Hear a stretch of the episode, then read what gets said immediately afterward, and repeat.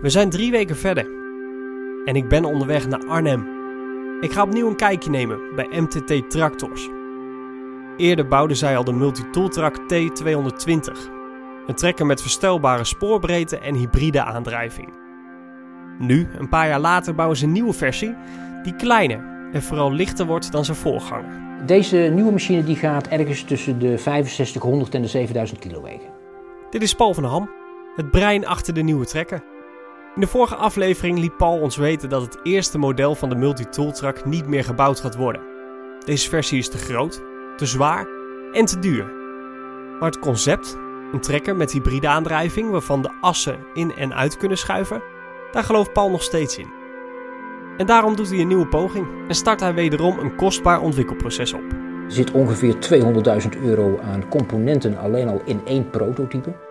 Kostbaar of niet, Van Ham werkt met man en macht aan de nieuwe trekker. Uh, wij hopen hem uh, ergens in uh, juni te kunnen presenteren.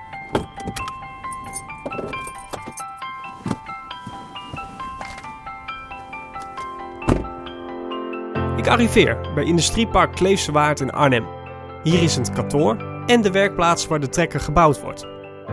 Dit is ook de plek waar Van Ham samen met zijn team de nieuwe trekker heeft ontworpen. En dat is het onderwerp waarover ik deze aflevering in gesprek ga. Hoe komt er uit een lijstje met ideeën een ontwerp naar voren? Welke obstakels kwamen ze allemaal tegen? En hoe bereken je of een onderdeel grote krachten aan kan? Ik ben Chris Vlaanderen, redacteur van Landbouwmechanisatie. En in de podcastserie In Productie volg ik de ontwikkeling van de nieuwe Multitool Track. Hoi, ik heb een afspraak bij Multitool Track. Top, dankjewel.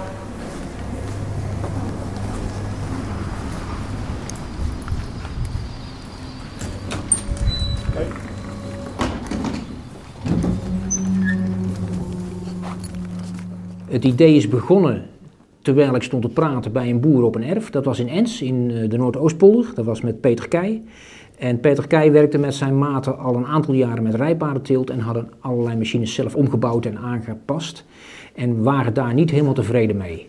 Omdat ik het control traffic farming verhaal eh, ontzettend interessant vind en ook echt als een oplossing zie voor verdichting in de landbouw, uh, ben ik daarmee aan het denken gegaan en heb ik vervolgens uh, zeven boeren bereid gevonden om in een groep daarover een jaar lang te praten. En vanuit dat idee is er eigenlijk een eerste tekening ontstaan. En vervolgens is de stap gezet, hoe ga je het dan technisch maken? Hoe ga je ook een, een, een idee zodanig uitwerken dat je het van staal en koperdraad kunt, kunt maken? Wie zijn die boeren? Die boeren waren Alex van Hootgem, uh, Kees Steendijk, Kees van Beek, André Jurius, en dan iets meer naar het noorden, Digny van der Dries en Peter Keij, die werken samen op een bedrijf. En Joost van Strien. En een akkerbouwer slash uh, loonwerker Jacob Vos uit uh, de Noordoostpolder. En dit is diezelfde club waarmee u in gesprek bent geweest toen tijdens de ontwikkeling van het vorige model? Ja, ja. Zijn jullie opnieuw met deze mensen in gesprek gegaan? Wij hebben, wij hebben deze mensen uh, nog regelmatig wel contact. En wij hebben dit aangevuld ergens in de loop van 2018 en begin 2019 ook nog, met een aantal interviews met andere boeren die ofwel biologisch of met control traffic farming werken om te kijken hoe we de stap moeten maken van die eerste twee prototypes naar ons nieuwe model. Ja, want al die zeven die boeren die werken met vaste rijpaden. Ja, vaste rijpaden dat is wel het centrale uh, uh, woord eigenlijk in onze machine. En gedurende het ontwerp is daar de elektrische aandrijving bijgekomen. Dus dat zijn eigenlijk de twee poten waar we op lopen. Waar kwam dat idee vandaan dan? Een machine moet aangedreven worden. En we hadden een concept gemaakt met vier hele grote wielen, die alle vier aangedreven zijn en gestuurd worden. En dat is mechanisch haast niet aan te drijven. Dat is veel te ingewikkeld. Dan moet je allemaal inschuifbare assen maken met homokinetische koppelingen. En, en uh, dan moet er een differentieel tussen. Nou, dat wordt allemaal veel te ingewikkeld. Dus dan is eigenlijk het enige alternatief is een hydraulische aandrijving. En daarvan zeiden deze groep boeren van ja, hydraulische aandrijving in een tractor, dat is nou ook niet echt optimaal. Is er niks beters? En toen hebben we een excursie georganiseerd naar een bedrijf in Eindhoven. Die maakte vrachtwagens elektrisch, voor Heineken geloof ik, voor in de binnenstad van Amsterdam. En toen we hun verhaal gehoord hadden, zeiden ze allemaal tegen mij van Paul, die machine die moet elektrisch aangedreven worden. Dat is de toekomst. En toen hadden we ineens twee innovaties in één werkdag. Zijn er eisen en wensen van die boeren die u niet kan nakomen? Met, met het maken van een machine is het eigenlijk altijd zo, dat is een soort gouden regel, alles kan, maar het wordt zwaar en duur. En uh, dus niet alles kan, want het wordt te zwaar en te duur. Zoals? heel veel trekkracht en eh, heel weinig ijzer in het frame bijvoorbeeld, dat kan niet samen. Dus als je veel trekkracht wil hebben, heb je een stevig frame nodig. Als je 10 ton wil heffen in de achterhef, dan heb je een ongelooflijke stevige achterbrug nodig. En die weegt. Dus je kunt niet combineren heel veel vermogen en een hele lichte machine. Dat gaat gewoon niet. En wat weegt dan uh, in dit geval zwaarder? Wordt er dan gekozen voor, vermogen? Of, en mag die dan niet zo zwaarder zijn of moet die lichter zijn? En... Nee, het is nog veel ingewikkelder. Want uh, naast gewicht en vermogen bijvoorbeeld, die tegen elkaar inwerken in het ontwerp, heb je ook nog de beschikbaarheid van componenten. Dus je hebt niet alle componenten in alle grote klassen. En uh, hoe groter de componenten is het vaak ook weer hoe duurder. Dus dan heeft ook de prijs die begint erbij te komen. Dus het is een voortdurend getouwtrek tussen wat is er beschikbaar, wat kunnen we zelf maken, wat zijn de limieten in het gewicht, uh, ja, waar moet de prijs heen kunnen. Uh, ontwerpen is een ongelooflijk elastiek spel eigenlijk tussen 100 mensen die staan te trekken. Dus dat is, dat is echt een ingewikkeld proces. Toen waren op een gegeven moment de wensen en eisen eigenlijk verzameld. En dan ga je, gaat er, wordt er dan getekend gewoon met, eerst met potlood of gaat er gelijk als softwarematig getekend worden? Uh, er zijn uh, zeker schetsen gemaakt met potlood, maar wat nog veel belangrijker is, is dat er heel erg veel discussies aan vooraf zijn gegaan. En wat wij gedaan hebben, we hebben eerst uh, ruwe concepten gemaakt in verschillende grote klasses, met verschillende vermogensklasses, met prijzen, met gewichten, allemaal op basis van snelle inschattingen om te kijken van welke richting moet het heen. Uiteraard gaan we heel veel machines uh, bekijken. Dat hebben we ook gedaan. We hebben ongelooflijk veel bekeken. We hebben heel erg veel gediscussieerd. We hebben schetsjes gemaakt. We hebben tekeningetjes gemaakt. En, en uiteindelijk gaat het dan ook in 3D. En uh, dat heeft twee hele belangrijke aspecten. Als je een, uh, een stuk ijzer in 3D gemodelleerd hebt, dan kan het direct naar de verwerker toe, dus dan kan het heel snel gemaakt worden. Maar op een scherm in een 3D-programma kun je heel goed van alle kanten bekijken hoe iets eruit ziet. En op dat moment kun je er ook met elkaar weer over praten. Dus in de wereld van de 2D-tekeningen, zoals vroeger, kun je haast niet discussiëren over wat er op papier staat, omdat niet-tekenaars het niet begrijpen. Paul wil me graag een paar van die 3D-tekeningen laten zien. En daarom gaan we naar het kantoor. Daar zitten meerdere ingenieurs te werken achter de computer. Een van die mannen is Martijn Haalboom. Nee, ik heb nog nooit een trekker ontworpen. Nee, dit is uh, de eerste keer. Martijn is 27 jaar, komt uit Bennekom en studeerde werktuigbouwkunde op de Universiteit Twente. Sinds november 2018 werkt Martijn als mechanical engineer bij MTT Tractors. Hij ontwerpt het mechanische deel van de trekker. Van, van hefconstructie tot frame, tot assen, tot hele kleine beugeltjes die een componentje vasthouden. Bij het ontwerp van de trekker gingen ze niet over één nacht ijs. Martijn, laat me de eerste tekeningen van de trekker zien. Nou ja, dan moeten we eigenlijk hier even links op de muur kijken. Ja. Daar zie je eigenlijk van onderaf aan zie je daar, uh, hoe ons proces een beetje verlopen is. Helemaal uh, onderin daar zie je eigenlijk heel simpel twee wielen, een ja. motorkap en een, uh, een fronthef en, en een, een, standaard klaascabine. En dat was eigenlijk de, het eerste plaatje wat ik nou, nu zo'n beetje een jaar geleden gemaakt heb van deze nieuwe machine. Wat mij opvalt is dat die motorkap is een heel stukje hoger. Ja, ja wij hadden uh, in het concept hadden wij nog het idee om de motor voorop te zetten. Zoals eigenlijk iedere conventionele tractor. Um, nou ja, en dan gaandeweg het proces zie je opeens in van ja, waarom zouden we dat eigenlijk doen, die motor daar voorop? Want dat ontneemt eigenlijk alleen maar je zicht op de fronthef. Um, en zoals eerder uitgelegd, uh, wij werken niet met een aandrijfas vanaf de motor. Wij werken met eigenlijk twee stroomkabels die uit ja. de generator komen. Dus je kon eigenlijk plaatsen waar je zelf maar wilde? Ja, we zijn veel flexibeler, dus we kunnen plaatsen waar we willen. Nou, en toen hebben we de stap gemaakt om hem eigenlijk over dwars onder de cabine te schuiven. Um, en dan gaan we eigenlijk een plaatje verder. En dan kom je dus op een concept zonder motorkap. Ja. Op een gegeven moment, hè, we kiezen het concept, hier gaan we mee verder. Um, en dan begint eigenlijk de grote puzzel. Waar laat ik welk component? Uh, hoe gaat het frame eruit zien? Ontwerp van de heffen, ontwerp van de assen. Um, ja, en dan op een gegeven moment, als je dat allemaal hebt staan, dan ga je uitdetailleren. Nou, hoe kan je nou iets in elkaar puzzelen? Hoe, hoe weet je of iets past? Hoe... Nou, wij werken met een, een 3D-CAD-programma, SolidWorks in dit geval. Um, en daarmee heb ik eigenlijk van ieder component heb ik een, een driedimensionaal uh, uh, ontwerp, bestand. En ja, daarmee puzzel ik alles letterlijk in 3D in elkaar. En wat was dan het lastigste, waar, waar je echt wel flink hebt voor moeten, uh, moeten puzzelen, zeg maar? Ja, toch wel die motor hoor. Om die, Ja? motor, ja, om die motor erin te krijgen. eh, en vooral, die motor erin krijgen is niet het moeilijkste. Het is het moeilijkste om erin te krijgen dusdanig dat je hem nog bij kunt laten. Dat je hem nog kunt onderhouden. Want hij zit nu onder de cabine. Betekent dat bijvoorbeeld dat de cabine eraf moet, wil je erbij kunnen? Eh, de cabine kan kantelen. Die, eh, die kantelt als het ware naar achter toe weg. Ja. Waardoor er een, eh, ja, een grote opening ontstaat om er te kunnen werken. Hoeveel tekeningen zijn er uiteindelijk in de prullenbak beland? Nou, ik weet dat wij, eh, ik weet niet precies hoeveel tekeningen, maar ik weet wel dat we op een gegeven moment een eh, drie of een viertal concepten hadden. Ehm, nou, daar zijn er dus ja, twee tot drie afgevallen.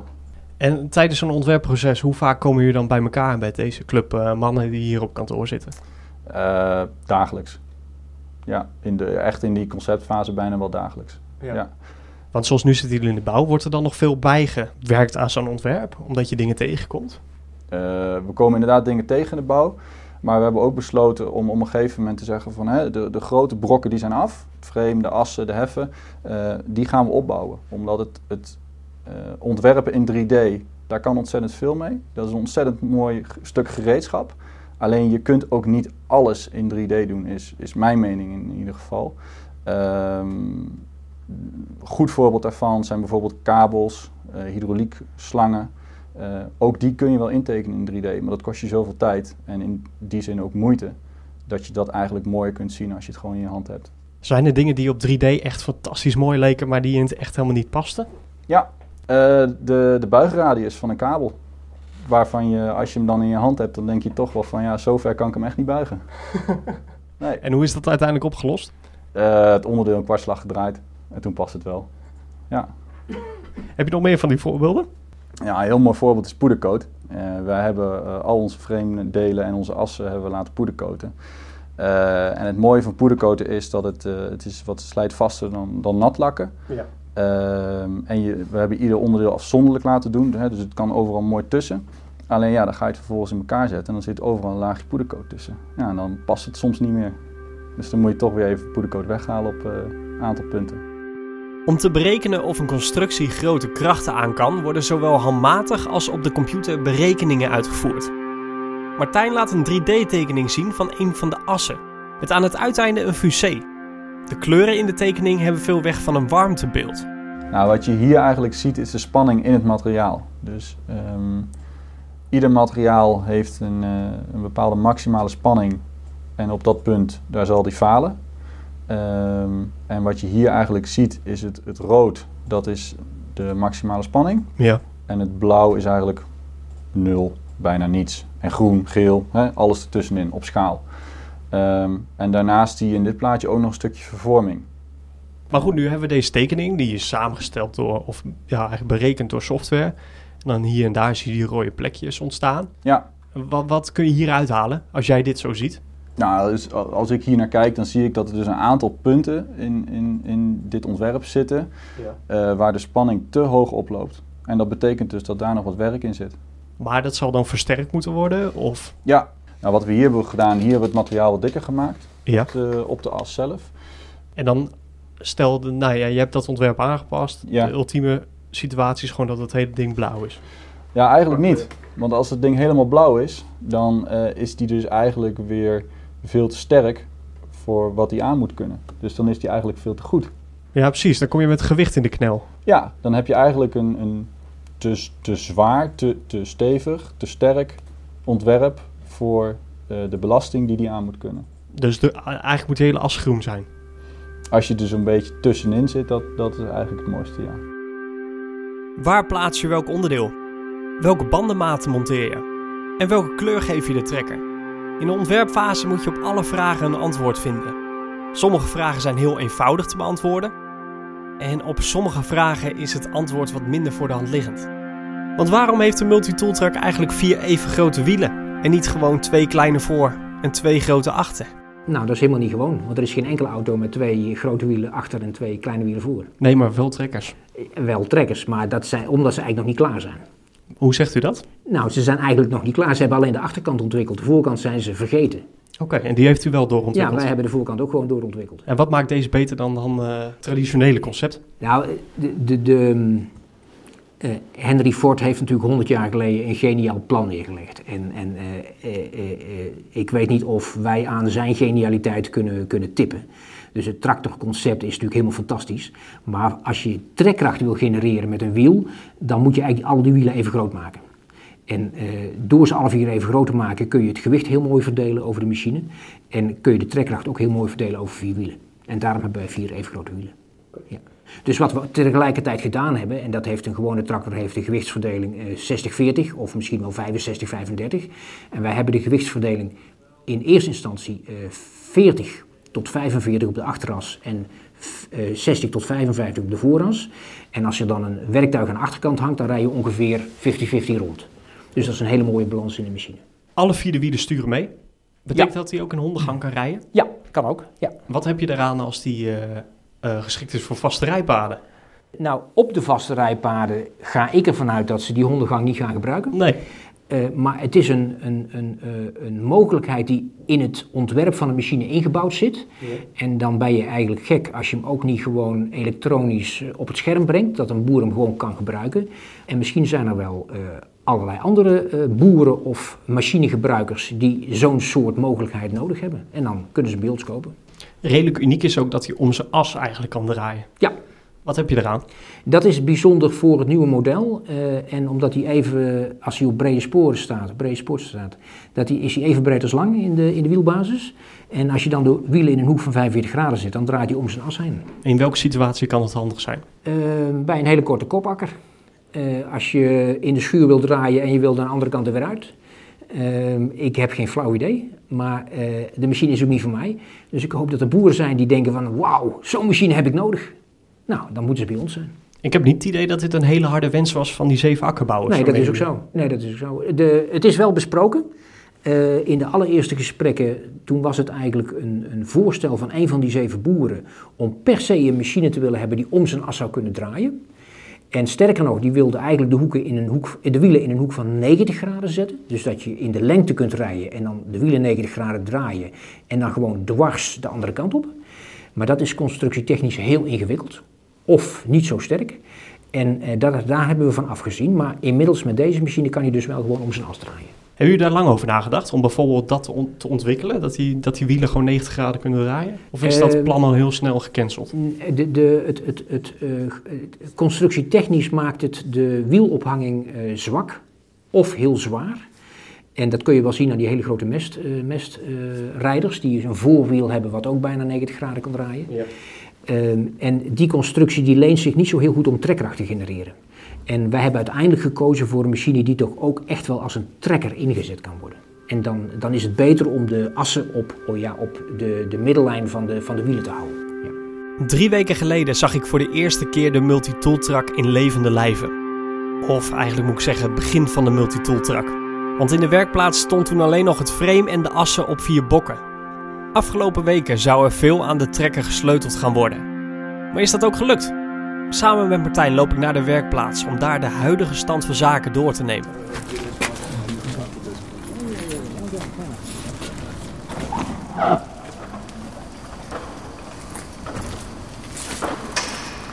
Er vallen gelijk een paar dingen bij mij op. De fusées die zitten aan de assen. Klopt, ja. Die hebben we van de week gemonteerd. Uh, daarna ook meteen de, wij noemen ze de wieldrives, hè, de, de eindaandrijvingen erop gezet. Ja, weer een stapje verder. Jij zegt de eindaandrijvers? Ja, de wieldrives, zoals wij dat noemen. Dus de, de naven van de, van de as. En daar komt straks de, de elektromotor op? Ja, daar komt aan de, aan de binnenzijde komt de, de elektromotor op te zitten. En aan de buitenzijde komt het wiel. Er ontbreekt er eentje. Daar zit een verhaal achter. Vertel. Daar zit zeker een verhaal achter, ja. Wij uh, uh, nou, we waren de fusées aan het monteren. Um, drie gingen er goed. Eentje paste niet. Um, blijkt een klein constructiefoutje in te zitten. Um, dus dat moeten we nog even oplossen. Kun je dat nader toelichten? Nou, ja, wat er waarschijnlijk, we zijn er nog niet precies achter, maar het heeft ermee te maken dat er eigenlijk een, een viertal gaten in lijn moeten staan. En die komen net niet in lijn. Dus dat, uh, ja, dan moeten we even uitzoeken hoe dat precies komt. En dat gaat dan weer terug naar de fabrikant. Maar hoe lang ben je daar dan aan kwijt? Nou, we verwachten dat dit ongeveer een, een anderhalf tot twee weken zal duren met transport bij op en neer. Heeft dat ook invloed op andere componenten die je eigenlijk al erop had willen zetten? Nee, in principe niet. Want we hebben zat andere componenten waar we mee verder kunnen. En de, bijvoorbeeld de wielen, die zetten we er voorlopig ook nog niet op. Vorige keer sprak ik uh, Paul en die zegt... ja, waarschijnlijk hebben we ook al de elektromotoren erop. Nou, dat gaat hem dus niet helemaal worden. Ik zie wel een tank liggen. Is dat de hydrauliektank? Uh, dat is de dieseltank. Die hebben we binnengekregen. Dus die hebben we even gepast. Nou, dat gaat allemaal goed. Uh, nu ook met de hydrauliekpomp bezig. Die zie je er eigenlijk naast liggen. Ja. Nou, dat is nog even puzzelen met, uh, met alle slangen en alle koppelingen. Hoe we dat mooi weg kunnen werken. En die hydrauliektank, want die zou er ook in gemonteerd moeten, uh, moeten zijn. Denk, die zou er ook al moeten zijn. Ja, heb je goed onthouden. Um, nou, dat is ook weer een verhaal. Ik kreeg van de week een telefoontje van de fabrikant dat ze wat leveringsproblemen hebben. Dus dat gaat nog vier tot vijf weken duren voordat wij die binnen hebben. Dan uh, zei Paul ook nog de accu. Waar is die? De accu, ja, die is niet hier. Waar is die wel? Um, nou, we hebben besloten om uh, niet verder te gaan met onze huidige acculeverancier. Wat, wat, waarom dan niet? Um, kort gezegd, een, uh, een, een, vrij forse fout in het elektrisch ontwerp. Uh, dusdanig dat ook wel ja, de veiligheid van het systeem in gevaar komt. En dat wij toe hebben besloten om niet met hun verder te gaan. Hebben jullie al een andere partij gevonden? We hebben drie alternatieven. En daar moeten we nu nog eentje uit kiezen. Heeft dat haast? Ja, dat heeft zeker haast. Omdat de rest van, het, uh, van de indeling van, van de componenten daar toch wel een beetje van afhangt. Je moet zo zien dat die accu een van de grootste onderdelen in die tractor is. En je begint met het grootste onderdeel zeg maar, op zijn plek zetten en dan bouw je de rest eromheen. Nou, dat, zo hebben we dat ontwerp ook opgebouwd. Alleen de alternatieven die wij op dit moment voor de accu hebben, die zijn qua afmetingen net iets anders dan onze vorige optie.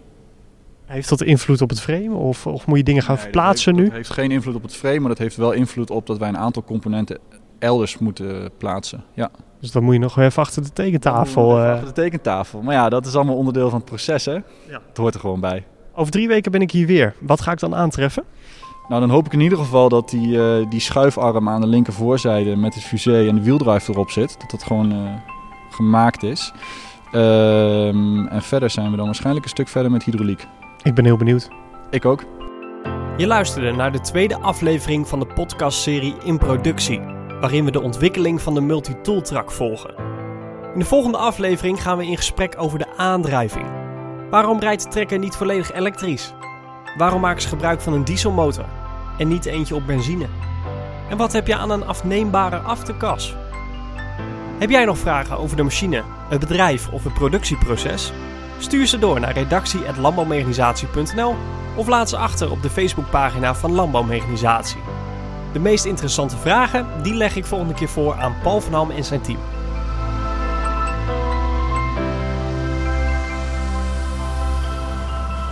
Je luisterde naar een podcast van Landbouwmechanisatie. Beluister ook het Megaman maandoverzicht. Bekijk de video's op ons YouTube-kanaal en lees het laatste mechanisatienieuws op de website megaman.nl en in het vakblad Landbouwmechanisatie.